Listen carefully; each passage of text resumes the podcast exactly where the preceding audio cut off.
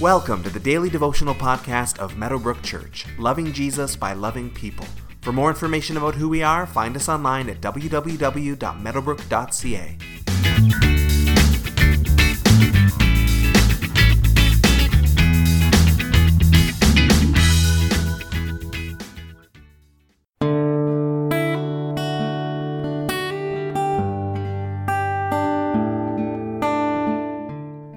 good speech has a core idea. This idea might get explained in different ways or explored from different angles, but if you can't clearly answer the question, what was this speech about, after you've heard it, then chances are it wasn't a well written or well delivered speech. The gospel has a core idea as well. Jesus came, died, and rose again, and this is why we can be saved. Now, it needs more explanation than that, of course, and it may raise some questions, but this is the core idea. The death and resurrection of Jesus Christ has brought us to salvation. As Peter shares the first gospel message of the new church, he brings this core idea to bear. Acts chapter 2, verses 22 through 24 says, Fellow Israelites, listen to this. Jesus of Nazareth was a man accredited by God to you by miracles, wonders, and signs, which God did among you through him, as you yourselves know. This man was handed over to you by God's deliberate plan and foreknowledge, and you, with the help of wicked men, put him to death by nailing him to the cross. But God raised him from the dead, freeing him from the agony of death, because it was impossible for death to keep its hold on him. Peter begins by explaining the Holy Spirit in yesterday's verses, but now he brings it all back to Jesus, as every good gospel message should do.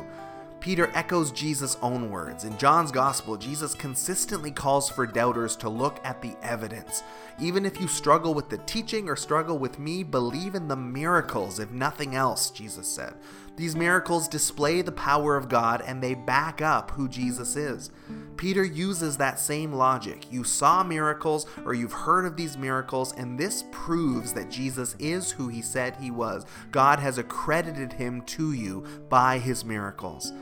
Jesus was killed by wicked men, assisted by the local crowds and authorities in Jerusalem, maybe even by some of the people in this very crowd right now. Peter pulls no punches in this talk.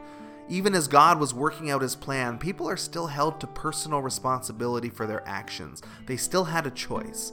Peter doesn't sugarcoat anything here. You guys were involved in this, you were complicit.